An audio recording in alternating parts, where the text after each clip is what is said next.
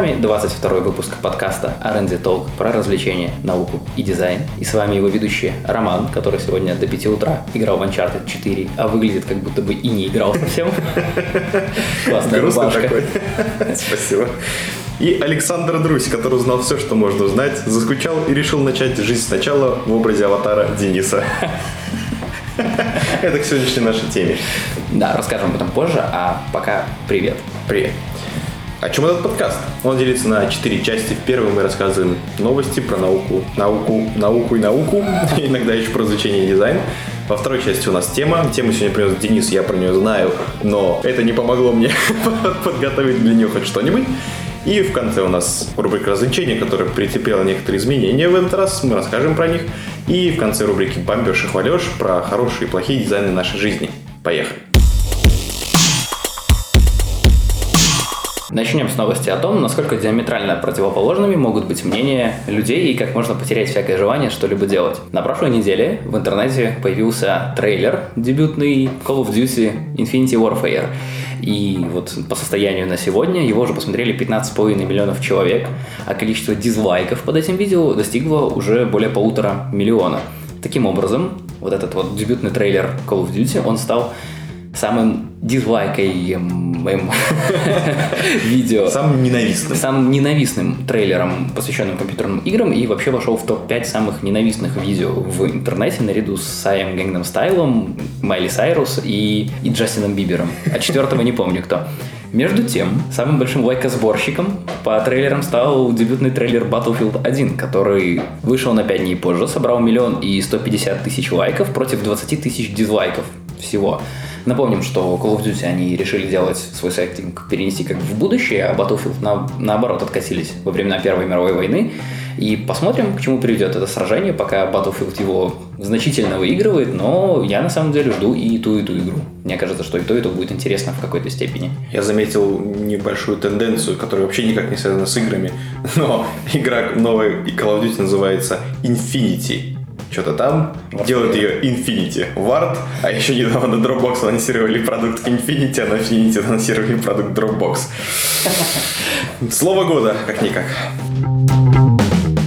Исследователи из Microsoft Research представили технологию ввода для тачскрина, которая кроме непосредственно нажатия на экран детектит еще и палец, который вы еще не нажали на экран. То есть вы подносите свой палец к экрану, и экран уже чувствует, что вот ваш палец там где-то нависает над ним, как дамоклов меч. Фишка технологии в том, что она не требует аппаратного дополнения никакого для телефона, то есть на существующем железе любой телефон, по идее, может уже принимать, применять эту технологию, она основана просто на софте. Нету подробностей, каким образом это работает, точнее, оно может быть и есть только в транскрипции доклада на конференции, где это было представлено, но мы слишком глупые, чтобы понять, что там написано, поэтому мы будем делать предположения. Ну, мне кажется, например, что оно э, чувствует э, электрон поле вокруг пальца, да, и просто чувствительность экрана софтварными способами повышена, и это позволяет применять этот, эту технологию. В чем ее суть? На видео показано, которое мы оставим ссылку в описании, показано, как это может быть применено в конкретных приложениях, и там приведен пример медиаплеера, то есть проигрывателя видео, на котором нету никаких элементов управления до тех пор, пока вы не поднесете палец к экрану. То есть сейчас, как сделано, например, на YouTube, вы тапаете один раз на экран, появляется элемент управления, play, пауза, там, изменение качества. А тут вы просто где бы, как бы вы ни держали экран, во-первых, рукой, например, вы держите одной рукой, подносите палец, и в обычных вот сейчас вы не можете дотянуться там до, до, до, до, верхнего. до верхнего края, не уронив телефон куда-нибудь. Особенно если это телефон да, на андроиде или на Windows Phone, который обычно огромный, как iPhone, в принципе. А так вы можете его держать одной рукой, поднести к углу, и именно там появляются кнопки пауза, плей и дальше. Это выглядит потрясающе, и журналисты отмечают, что выглядит это много более удобным и инновационным, чем какой-нибудь 3D Touch от Apple. На мой взгляд, это выглядит даже более инновационно, чем недавно представленные технологии, когда ты просто по коже вводишь рукой, да. он считывает. Вот это тут, как... тут как будто бы просто ради того, чтобы сделать, а тут э, думают уже про то, как это будет применять. То есть Microsoft в этом плане молодцы. Продолжая новости разных технических решений, программных на готовом железе, Tesla представила Model S с платной программной опцией увеличения емкости батареи. Здравствуй, будущее и DLC для автомобилей. В общем, компания Tesla э, начали выпускать, у них есть две модели Model S, то есть Model покруче и Model похуже. И в одной из них батарея стояла побольше, а в другой поменьше. И из-за этого формировалась разница в цене. Но Tesla очень правильно решили, что они тратят довольно много денег на то, чтобы производить батареи разных ем- емкостей, поэтому... Разные сборочные линии там. Да, то есть они решили упростить этот процесс и сделали так, что теперь в Тесле, которая стоит дешевле, она стоит 71 тысячу долларов, поставляется то же самое оборудование, что и в старшей модели S75 за 75 тысяч долларов, но в обеих версиях теперь стоит аккумулятор на 75 киловатт-час но в модели младшей он заблокирован программно. И если вы там забашляете, не знаю, кинете монеток на 3,5 тысячи долларов вот в этот монетоприемник в Тесле, у вас откроется более объемная батарея, и опять же говоря, что, ну, если вам это не надо, вы можете это не открывать. С другой стороны, если вам надо, то вот, пожалуйста, доплатите там 3,5 тысячи долларов.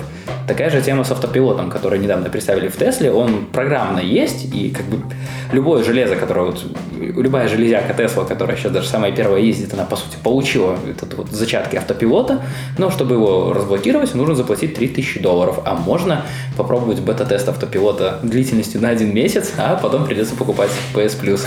Просто звучит фантастически. Так я представлял себе интернет вещей. Это начинается с машины, возможно, потом дойдет до микроволновок когда-нибудь. Да, то есть там хочешь вкусный обед, там Просто Можешь. покупаешь микроволновку, разогреваешь, а там фигня получается. Покупаешь там DLC, которая называется, например, там шеф Рамзи. Ставишь хот-дог, короче, разогреваешь, достаешь, а там э, стейк какой-нибудь, знаешь, там супер приготовленный, пропеченный. Такой Это сейчас ссылка на Игру престолов была?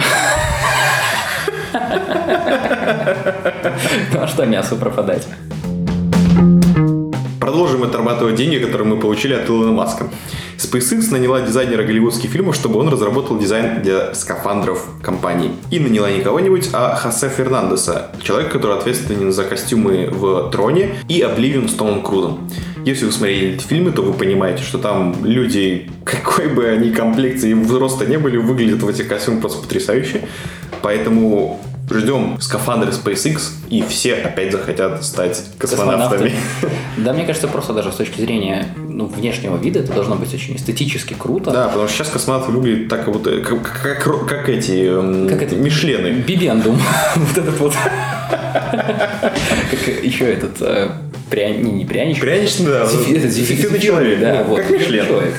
Ну, кстати, Бибендум зовут вот его официальная кликуха. Кстати, в одном из наших подкастов мы уже говорили о том, что компания Virgin тоже наняла известного дизайнера для того, чтобы задизайнить костюмы для тех, кто будет летать на Новый вот тренд. вот э, самолетах компании Virgin, которые будут выходить на малую орбиту, и тоже выглядит все очень круто, очень стильно, и как бы космос за стильными.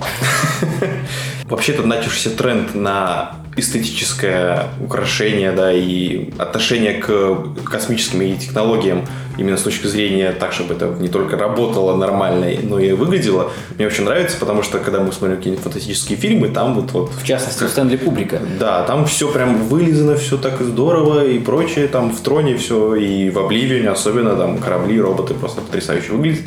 А когда ты смотришь, например, на фотки с Международной космической станции, там как будто бы, ну, у тебя в подвале еще и то прибрани и выглядит все нормально. Началось у SpaceX все с их кабины и интерфейсов, про которые мы уже рассказывали, которые выглядят вот именно как выглядят космические корабли в наших э, мечтах и детских снах, а теперь еще и костюмы. Очень здорово, если за этим последуют все остальные, все аэрокосмические бюро там, России, Китая, Японии, это будет очень здорово. И, в общем, лайк таким ребятам, как Илон Маск и его компания. Следующая новость. В Нигерии город Лагос собираются строить автоматическую монорельсовую дорогу. Над воплощением этой идеи работает компания SkyTrain, занимающаяся созданием и внедрением в эксплуатацию систем э, самоходных капсул. Э, вес каждой капсулы составляет примерно 140 килограмм, и вот по этому рельсу, который будет располагаться в 6 метрах над землей, ее можно разогнать где-то до 200-250 километров в час. Очень крутая штука. В общем, капсулы разработаны инженером центра НАСА Долгом Малевицки. И сейчас вот он совместно со специалистами SkyTrain разрабатывает несколько видов капсул, то есть для одного человека, для двух, для четырех или грузовые капсулы. Почему это вот важно и почему это, например, разрабатывается именно в Нигерии? Стоимость строительства одной мили метро обычно оценивается в 160 миллионов долларов. То есть там вот это вот все туннели проходческие машины и прочее, это все очень дорого а стоимость строительства одной линии вот этого монорельса составит всего 11 миллионов долларов, что в 10 раз меньше, даже больше, в 15 раз меньше, и это очень круто. Создатели думали о доступности своего изобретения, поэтому они думают, что сеть монорельсов можно будет как бы разветвлить по всему городу и сделать остановки возле частных домов жилых, возле университетов, крупных магазинов, и ты, допустим, выходишь из своего уника, своей хабзы, садишься в капсулу и едешь там вот по монорельсу со скоростью 250 км в час в центр города. То есть ты экономишь максимум времени и прочее. Вы можете спросить, откуда у Нигерии деньги вообще на такие современные технологии? Это же в Африке. Что им там вообще откуда? Но, как мы все знаем, в Нигерии находится залежи вибраниума, и король Течака может позволить себе не такое.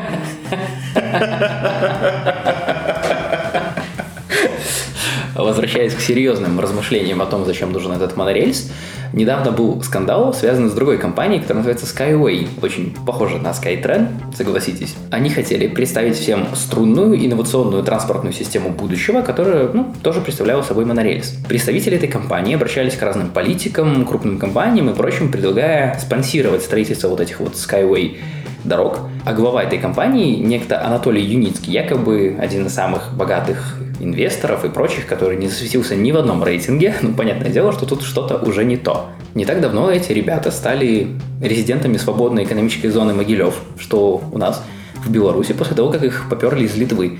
В общем, суть в том, что в прошлом году этот вот господин Юницкий, он покорил мэрию япон... японского, литовского города Шауляй, и там думали строить эту систему, но потом пришло письмо от как бы МИДа Литвы, которые запретили строить что-либо и вообще иметь отношение с этим господином, и вообще его как бы выслали из страны. Это решение поддержала как бы президент э, Литвы Даля Грибаускайте, Даля Грибаускайте. В общем, она представила поправки к закону, когда вот всякие такие частные компании не могут строить какие-то объекты рядом с э, всякими государственными, там, ну, понятно. Uh-huh чем суть? Оказывается, что вот это вот Sky, Skyway — это просто одна большая пирамида в данный момент. И очень много людей, которые решили как бы вложить в нее деньги, попали, то есть как бы в пирамиду 21 века, когда вам обещают не МММ, просто доход. На от, стартап. Да, а на стартап. По сути, они сейчас ничего не строят, но я зашел, нашел их группу, там есть фотографии, где они строят какие-то такие опоры якобы для будущего вот этого Skyway. Пока непонятно, где это, там какое-то абсолютно рандомное поле, и это похоже просто на мост строящийся. Но, тем не менее, вот будем смотреть. Вот Skyway оказалось просто распилом денег. Посмотрим, построит ли Skytrain, Skytrain, да, Skytrain что-нибудь в Лагосе. Ну и ждем, когда там Илон Маск созреет для своего гиперлупа. Еще одна новость. Я ее сегодня заметил на сайте disgustingman.ru .com. .com. В общем, там была новость про то, что в некоторые тюрьмы близ города Калгари в провинции Альберта приходили открытки со Спанч Бобом, и они оказались пропитаны метамфетамином. А, оказалось, что вот эти вот... Все, что нужно знать про Спанч Боба. Оказалось, что вот эти рождественские открытки, они как бы пропитывали жидким метом, об этом знали только заключенные. И в чем шутка? То, что на этих открытках было написано «Угадай что-то для тебя». Особенно ребята из Disgusting Man предлагают оценить э, иронию в шутке, чем славятся губки, именно тем, что все в себя впитывают. И именно как бы вот это послужило таким как кодовым кодовой фразой про то, что вот эту открытку надо порвать на много маленьких прямоугольничков и кидать под язык, чтобы кайфануть. Вот. И, ну, в общем, очень странная новость, но я думаю, ее сначала перенести как бы в дизайн, потому что с точки зрения дизайна это просто гениально, но ладно, пускай будет в новостях. Новый драг-дизайн. И последняя новость, буквально одной строкой. Нобелевский лауреат э, Светлана Алексеевич, в которой мы все очень гордимся, и спасибо за Нобелевку. В общем, она в сентябре открывает Минский интеллектуальный клуб. Ну, как бы она выделит часть тех денег, которые она получила за Нобелевскую премию. И в чем суть будет этого клуба? На базе нашего информационного портала Тутбай и их вот как бы пространство для разных uh-huh. мероприятий. Она будет организовывать встречи с известными писателями, художниками, учеными и прочими. Этот клуб должен будет быть бесплатным. И нашему двухмиллионному городу, в котором так редко что-то происходит, это будет как бы еще один хороший вариант, где провести время, где провести выходные где узнать что-то новое, ну, кроме нашего подкаста. С новостями сегодня все. Перейдем к теме. Два дня назад сидели мы в кафе с э, Романом и с нашим другом Ярославом, который уже появлялся у нас в подкастах, выпивали кушали и говорили о том, как бы у кого как пошли дела. А у меня так получилось, что в тот день мы с моей командой по «Что, где, когда» выиграли второе место на чемпионате республики по «Что, где, когда», и я ребятам рассказывал за суть этих игр, что это такое, почему мы этим занимаемся и почему это интересно. Вот, и как-то слово за слово решили мы поговорить сегодня об интеллектуальных играх и других развлечениях для тех, у кого нет денег на новую часть Uncharted. Ну, у которых голова все равно варит. Да, кто может направить свои извилины на благо человечества. Начнем с того, во что я играю. Что, где, когда есть две разные версии. Многие из вас наверняка видели телевизионную версию игры, когда шесть господинов или госпожей в смокингах Дам. дам сидят за столом, крутят волчок и отвечают на вопросы, которые им прислали телезрители в...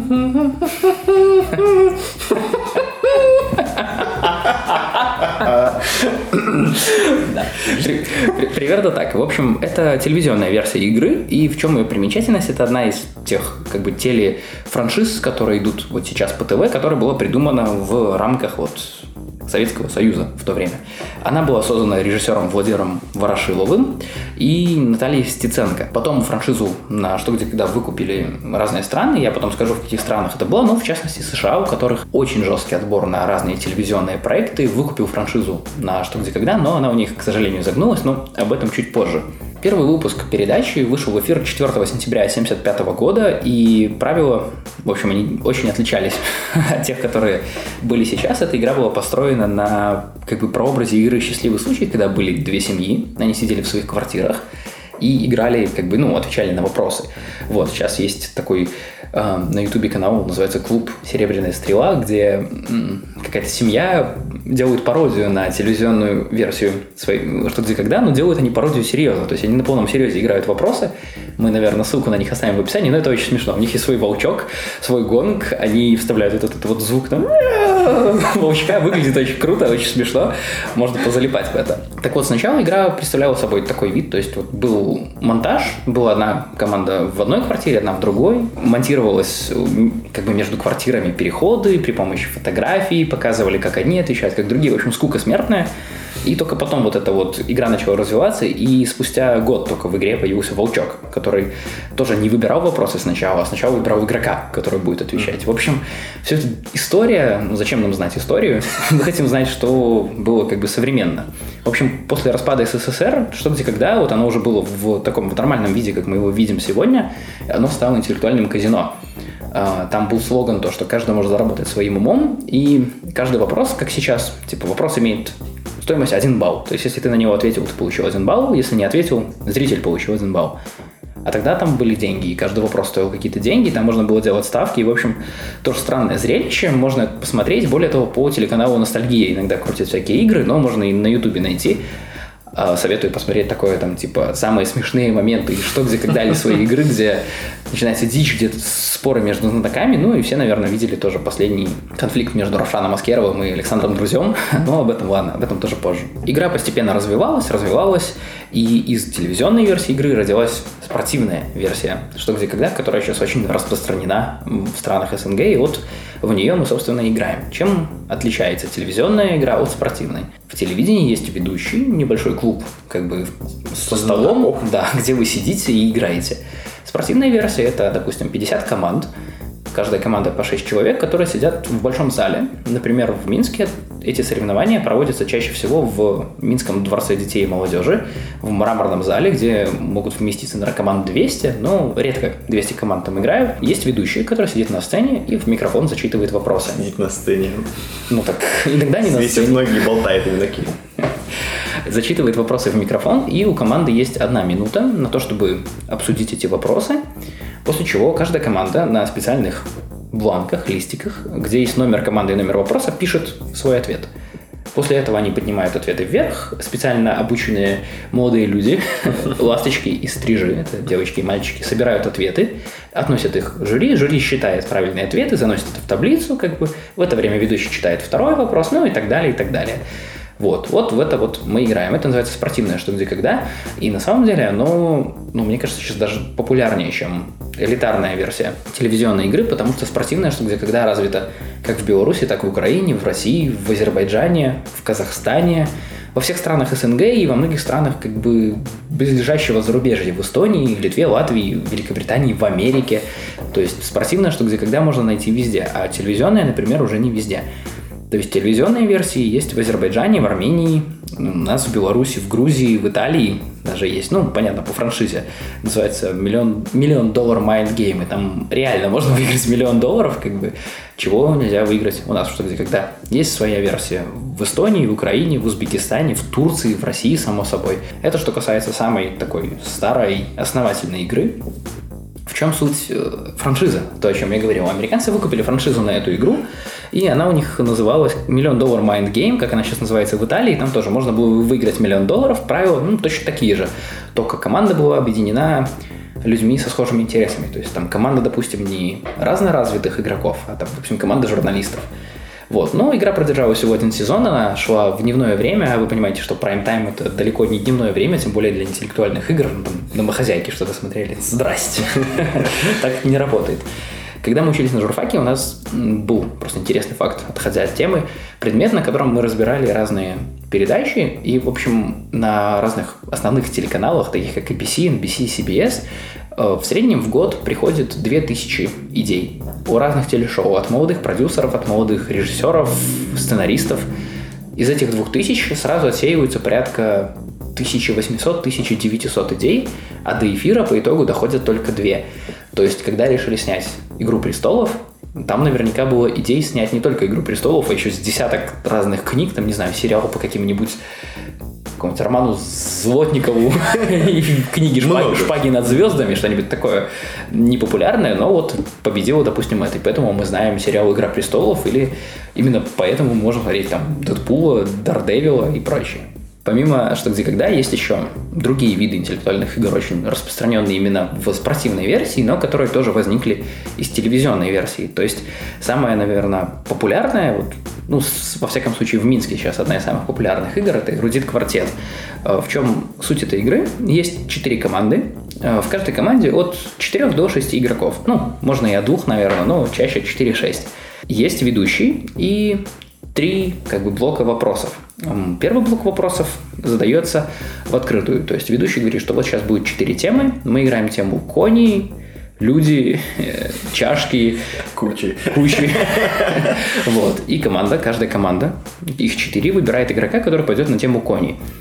Эти игроки выходят, садятся на четыре стула, не на два, на четыре. Выбор побольше. Выбор побольше. То есть, ну, двум все равно не везет.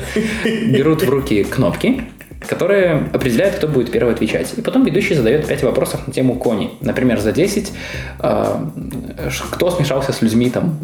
вот, там кто-то нажимает ответ, отвечает кони, получает 10 баллов. Так, 20, 30, 40, 50. Если отвечает неправильно, получает минус. Второй раунд вопросов, он полузакрытый раунд вопросов, когда ведущий говорит, что сейчас мы играем тему эм, паркет. Вот. И выходит игрок, который что-то знает в паркете и надеется ответить как можно больше вопросов. И вот так вот четыре темы. Последний раунд – это закрытые темы. Когда выходит игрок, и тут он узнает, что он играет, допустим, тему квантовой механики, хотя он там ну, вообще не одупляет в этом ничего. И вот такое чаще всего происходит, когда ты не очень готов к своей теме, но если вдруг так повезло, что игрок, который там тащит тему, допустим, как у нас Илья иногда выходит и там попадает тема реально есть такие темы, называются матричные. То есть там, допустим, ответ начинается на букву Б, и второй там ответ на букву, на букву О начинается. То есть и он там, допустим, выкнопывает 100, отвечает. Вот это вот очень хорошо, очень заходит. Вот это вот эрудит квартет, это он родился как бы вследствие своей игры. Свою игру вы, наверное, тоже видели все по телевизору, там где эти господа в серых мантиях э, выбирали из списка вопросов вопросы, но свою игру мы играем индивидуальную, она по правилам почти как эрудит квартет, то есть есть тема 5 вопросов, они очень отличаются, но эрудит квартет как бы он скорее даже не на своей игре построен, а на такой игре, как Jeopardy. В общем, Jeopardy — это американская телевикторина, которую придумал Мерв Гриффин. Чем этот мужик знаменит? Первый он придумал Jeopardy, второй он придумал Колесо Фортуны. А Колесо Фортуны — это поле чудес, которое мы сейчас знаем. То есть мужик придумал два супер рейтинговых шоу, которое, одно из которых вот там в СНГ сейчас Якубович, да, Якубович ведет, оно там уже миллион лет идет. Здесь А эрудит квартет, он же Jeopardy, он идет в Штатах до сих пор. И за время существования передач у него там как бы полмиллиона или полмиллиарда вопросов, наверное, задали уже. А, к слову, эрудит не эрудит квартет, а «Поле чудес» было адаптировано под советское телевидение Владиславом Листьевым, пионером развития телевидения, у которого недавно был бы юбилей, ему бы исполнилось 60 лет, но, к сожалению, он трагически погиб. Вот. А кто знает, сколько бы еще гениальных шоу он мог адаптировать под наше ТВ. Есть еще некоторые игры, которые тоже можно назвать интеллектуальными, но они более авторские. Есть, например, такая штука, как бескрылка, когда есть три строчки, и вам надо закончить четвертую каким-то логическим образом. Чаще всего они пишутся, нам кто-нибудь пишет, а четвертая — это известная строчка, но она там по смыслу как-то догоняется. Есть помимо этого Brain Ring, есть помимо этого тройки, ну вот это все разные интеллектуальные игры, которые распространены вот в среде тех, кто играет в что, где, когда. Но помимо этого есть такая штука, как пап-квизы, о которых вы наверняка тоже все знаете. У нас буквально три года назад начался бум пап-квизов в Минске, когда Саша и Катя, я не помню их фамилии, два, скажем так, новатора, привезли поп-квизы, антрепренера, привезли поп-квизы в Беларусь, и сейчас их довольно много. То есть Мозгомония сейчас у нас самый большой и обширный поп-квиз, в который играет там раз в две недели, наверное, 400 команд. Ну, как бы суммарно это, наверное, как вот те же команды, что что где когда играют. Но проблема в том, что да, половина тех, кто играет в Мозгобонию, это те же ЧГКшники, и они там тащат в основном. Помимо этого есть такие квизы, как Mad Hat, Бернард Шоу, они разные, отличаются разным качеством, разным, разными вопросами, разным уровнем вопросов. Если говорить о таких типа интеллектуальных споборницствах, мне еще нравится кинотрек и мелотрек, которые тематически посвящены кино и посвящены музыке. В общем, если у вас в городах есть какие-то такие штуки, вы никогда в них не участвовали, попробуйте. Возможно, вам понравится, потому что я где когда попробовал играть, наверное, в восьмом классе, и вот меня как-то так зацепило, что я уже там миллион лет играю и вообще не собираюсь прекращать. И есть такие люди, которые там уже, наверное, лет по 40 играют. И тоже не собираются прекращать. Но тогда надо хотя бы свитер менять раз в десятилетие. Расскажи про вопросы. А, ну, про вопросы. Во-первых, как их вообще придумывают, потому что дохренище просто надо какой-то информации копать и кем кто этим занимается. Ну, в общем... И потом я тебя просил подготовить самые сладенькие. А вот насчет вопросов, самые сладенькие, я, конечно, забыл подготовить, но сейчас расскажу, как это можно сделать быстро. Смотрите, вопросы пишут редакторы. Есть э, редактор, который обычно начитанный господин, а может и не начитанный, но который узнал какой-то интересный фактец, и из этого хочет сделать вопрос. Вот, допустим, вопросы, если вы хотите сами их там поиграть среди друзей, есть база вопросов «Что, где, когда». Ссылку на нее мы оставим в описании. Там можно как вопросы по «Что, где, когда» найти, так и по своей игре, и по брейнрингу. Пишут их редакторы. Профессиональным редакторам за вопросы платят деньги. И на этих пакетах, то есть, допустим, какой-нибудь, там, не знаю, Мишель Матвеев пишет 500 вопросов, отдает их каким-то организаторам турнира, они ему платят деньги, потом, когда ты приходишь играть, что где когда ты платишь организационный взнос, и как бы эти деньги позволяют окупить пакет, плюс какие-то там расходы на организацию всей этой вот бодяги.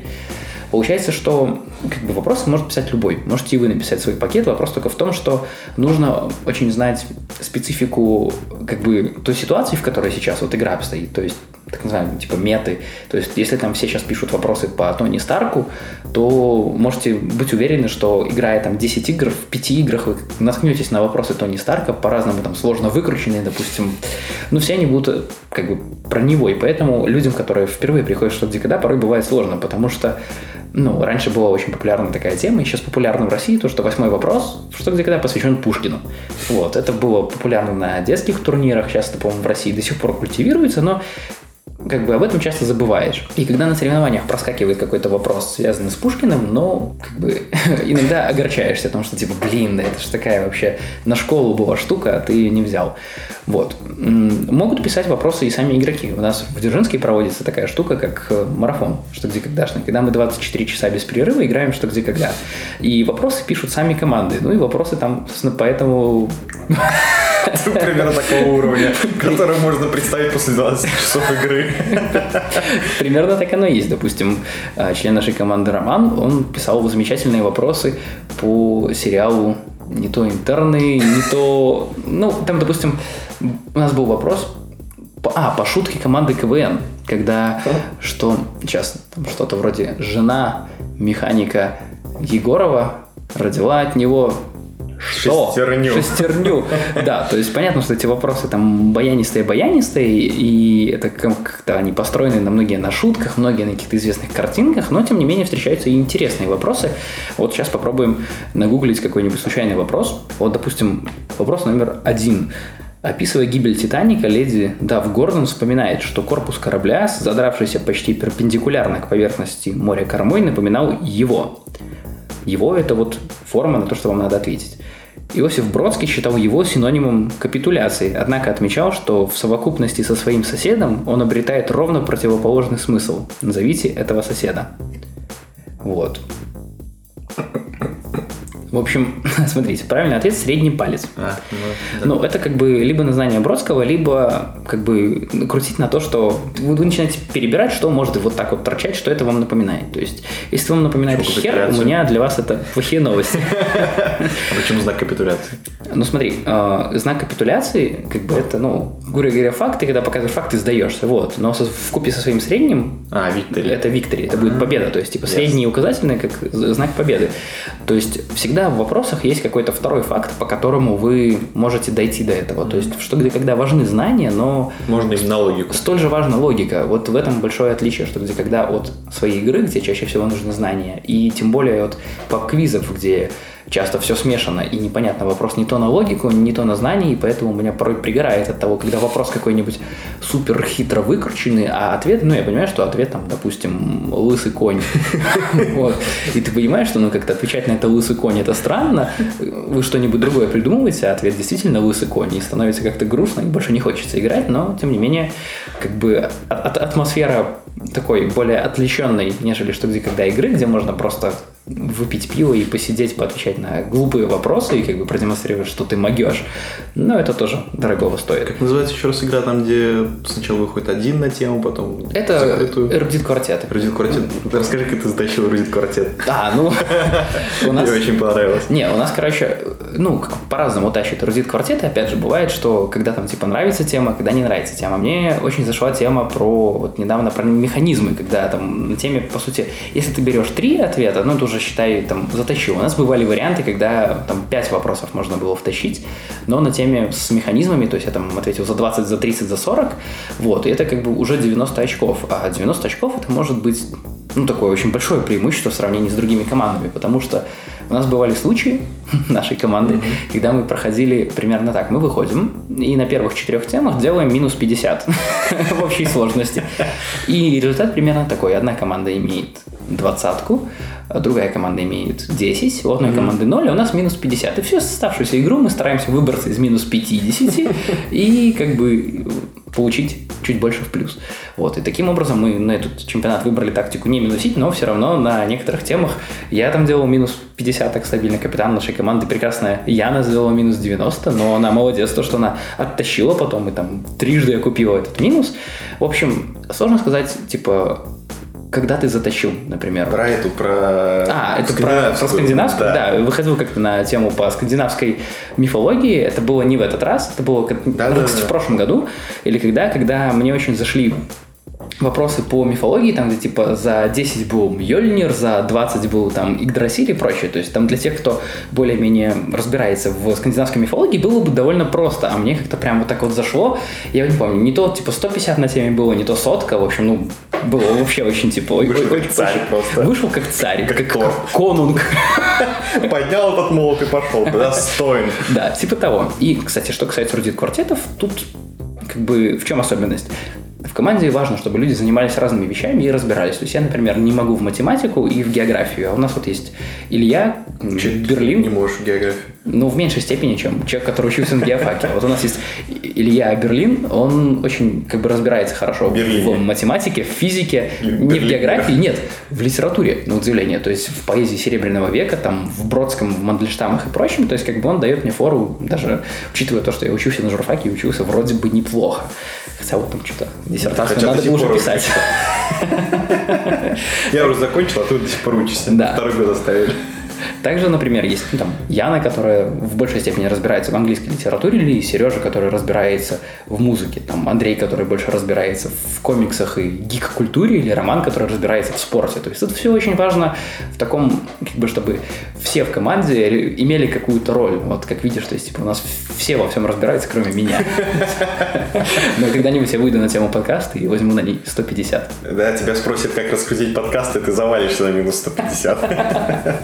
Ладно, давай завершим, расскажи про то, если человек хочет заняться этой штукой, с чему ему лучше начать? Да, в общем... Что гуглить вообще? Все очень просто. Если вы живете в Беларуси, то тут все просто. Находите ближайший турнир по что, где, когда. Просто заходите э, что, где, когда в Беларуси или что, где, когда в России, в Украине. Ищите ближайший клуб. Есть какой-нибудь хаб такой, типа, в интернете, чтобы... Ну, они... Комьюнити ВКонтакте. Вот они, как бы, да, комьюнити, но они везде локальные. То есть, типа, есть просто группа большая, которая что, где, когда, но она посвящена скорее всей игре. А так есть, конечно, комьюнити какие-то локальные. Я вот не могу сейчас сказать насчет российских. Там... Ну, ты с восьмого класса ты как-то затащился и да, уже нас... не можешь представить, что кто-то может кто-то со стороны не, не знать. Не, да. знать. Нас, что, когда привел старший брат моего одноклассника, очень хороший в свое время игрок Леша Васильков, игрок команды Тундра, по-моему, или Тайга, как-то так они назывались, они там были какие-то многократные чемпионы.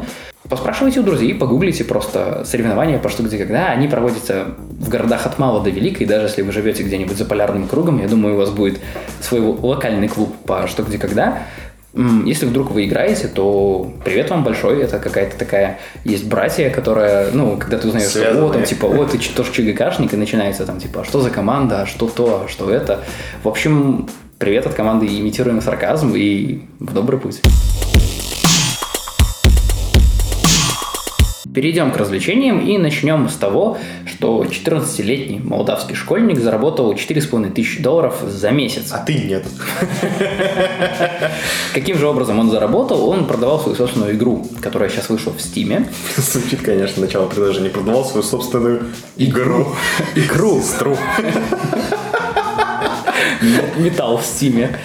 В общем, этот парень был загнанным школьником, которого папа бронил за то, что он папа, только играет папа, и ничего папа программист бронил. Да, за то, что он долго играет, хотя в интервью он говорит то, что он не так уж долго играет, по 30-40 минут в день, но тем не менее он э, решил, что хватит быть просто геймером, и там в 14 лет пришел к этому решению, хватит быть геймером, надо как-то переводить свое увлечение. Да, я тоже в это время решил, хватит быть геймером и пойду журналистику. Вот черт.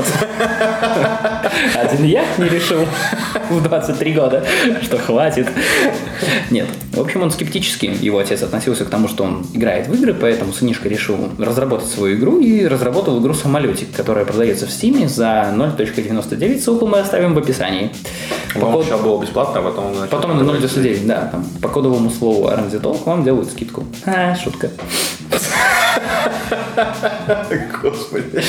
В общем, как только эта игра начала хорошо продаваться в Steam, и его бате на карточку прилетели 5000 долларов, он перестал скептически относиться к сыну и сказал, типа, вот, молодец. молодец в общем, самолетик — это инди-шутер, в котором вы управляете самолетиком, уничтожаете другие корабли, э, большой портрет Гитлера, и, в общем, там очень странное описание, то, что в, этом, в этой игре есть 60 FPS, поддержка 4К, Гитлер, водка и самолет. И два цвета, по-моему. И два цвета, да, черный, красный. Ну, там еще полутона есть. Да.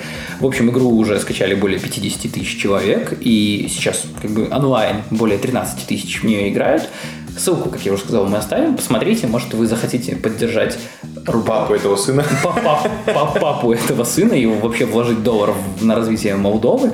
Но, тем не менее, вот такая вот игра есть. Не знаю, надо, наверное, попробовать будет. Парень молодец. Более популярным развлечениям вышел Uncharted 4, в который я играл сегодня до самого утра. Про него мы что-то рассказывать не будем, потому что это, как всегда, понятно, 10 из 10, у кого есть PlayStation, тот уже купил, уже играет, а у кого нет PlayStation, тот уже купил PlayStation, уже играет. Расскажем только про то, что у нас э, на днях недавно вышел лонгрид по Uncharted 4, где мы с ребятами с сайта э, god.vg рассказываем про историю э, Uncharted, про первую часть, как создавалась, с чего это все начиналось, про медиа-вселенную, то есть какие игры, книги, фильмы, множество всяких разных продуктов связанных с Uncharted, и про каких-то знаменитых авантюристов, у которых разработчики брали идеи про их приключения. Ссылку у нас уже есть на сайте, мы на голову бы это публиковали, если еще не видели, почитайте. Э, много интересной информации, и все это красиво сверстано, выглядит как журнал прямо в интернете. Похвалил сам себя, молодец. Ну, пожалуй, наверное, с Uncharted все, и мы перейдем к менее популярным играм. Например, есть такая простая игра с очень интересной механикой и крутым оформлением Black. Я ненавижу эту игру. Почему? Я разочаровался в своей способности чертить в воображении линии. В общем, игра это голова... головоломка. Головоломка. головоломка, в которой вам нужно... Вот у вас есть кружок в центре, а, черный, в который вы не должны попасть линии. Есть разные разноцветные кружки, и вы должны как-то одним росчерком руки начертить такой завиток, который бы, там, пролетев по экрану по определенной траектории, собрал все кружки и не попал в черную дыру. Условно то, так. что да, этот, э, вы чертите какую-то какую-то линию, и, по сути, это траектория, не знаю, как назвать. Ось вращения, что ли? Паттерн траектории. То есть, э, выполнив вот эту траекторию, этот шарик э, начинает повторять эту же траекторию с той точки. То есть э, нужно как-то вообще э, очень хорошо в геометрию уметь, потому что я дошел где-то, ну, да, не знаю, до 10 уровня и уже все. Я... Ну, первый уровень больше в везении скорее уметь надо, да. то есть там довольно просто. Тем не менее, эта игра есть для iOS, есть для Android. Ее разрабатывали два брата. Автор принес своему брату эту игру и сказал, типа, что вот как тебе эта игра? И он сказал, что, господи, это просто, типа, это experience, в котором э, соблюдены прекрасные механики, глубина и Баухаус дизайн. В общем, О, и автор сказал, что ого, нифига себе. Короче, говорит, мой брат может такие сложные вещи сказать об этой игре. Наверное, она действительно сложная, но нет, она очень простая. Ссылку мы на нее тоже оставим, ну, на сайт этой игры, и вы сможете уже перейти на iOS или Android, скачать ее. С развлекаловым на сегодня все. Перейдем к... Хвалежу. Первого у меня хвалеж насчет дизайна э, и опять японского дизайна. в прошлый раз у тебя был хвалеж японского дизайна, не в прошлый раз когда-то, а теперь у меня. В общем, есть такой дизайнер японский Харука Мисава, который э, нам в собственной выставке в Таиланде, э, извиняюсь, в Тайване, то есть э, чувак уже довольно прошаренный, раз у нее своя выставка, представил дизайн аквариума. Первые же картинки, которые вы увидите, открыв эту ссылку, прямо сейчас это сделаете, просто выносят мозг. Э, берешь как, как делать крутой дизайн? Берешь привычную вещь и, и Помещаешь в аквариум. Нет, выворачиваешь ее наизнанку, в буквальном смысле. Ого! Круто. То есть, если вы до сих пор не открыли э, ссылку, это выглядит как большой аквариум, в котором внутри плавает еще один аквариум, такой привычный круглый, в котором находится вместо воды воздух, и рыбки плавают вокруг него, как будто бы в воздухе, а аквариум пустой. Выглядит потрясающе, и это одна из работ, то есть у него целая серия работ посвящена аквариуму, там все, естественно, как и во всех японских дизайнах, просто э, вот эта геометрия и какая-то работа с пространством. Чувство формы. Да, и минимализм, естественно, играет на фоне потрясающая музыка, выложена на Vimeo, раскрывая на весь экран и наслаждайся аж две минуты. Посмотрите, порелаксируйте. Как я уже говорил, сидели мы в кафе с Ярославом и Романом, и вот Ярослав рассказывал нам про одно приложение, одну функцию, которая есть у него в телефоне. Ну, про смешной контекст мы расскажем потом. В общем, в 2009 году Алан Мамедзи и Нами Зариньям, Зарин Халам, сложная фамилия, они хотели получить возможность узнать, кто звонил им э, на телефон, когда у них был пропущенный вызов, и при этом телефон не определялся. И, в общем, с этой целью они как бы создали приложение, потом, ну не они, а группа разработчиков, и назвали его Truecaller.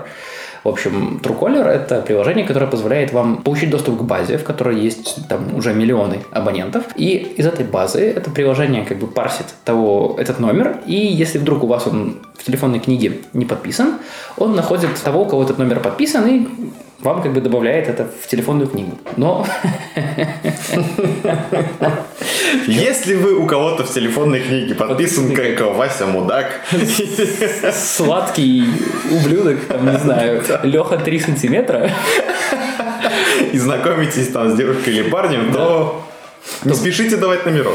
не спешите скачивать это приложение, но ссылку мы на него тоже оставим. На самом деле, довольно удобная вещь. Если это... вам кто-то названивает с какого-то незнакомого номера, например. Да. Мне вчера кто-то звонил из Польши, я скачал специальное приложение, чтобы, ну, мало ли там что-нибудь есть, какой-нибудь информации. Не, не оказалось, ну, скорее всего, не туда попали. Правда, ничего себе, надо было набрать номер, чтобы из Польши попасть к нам на тот номер.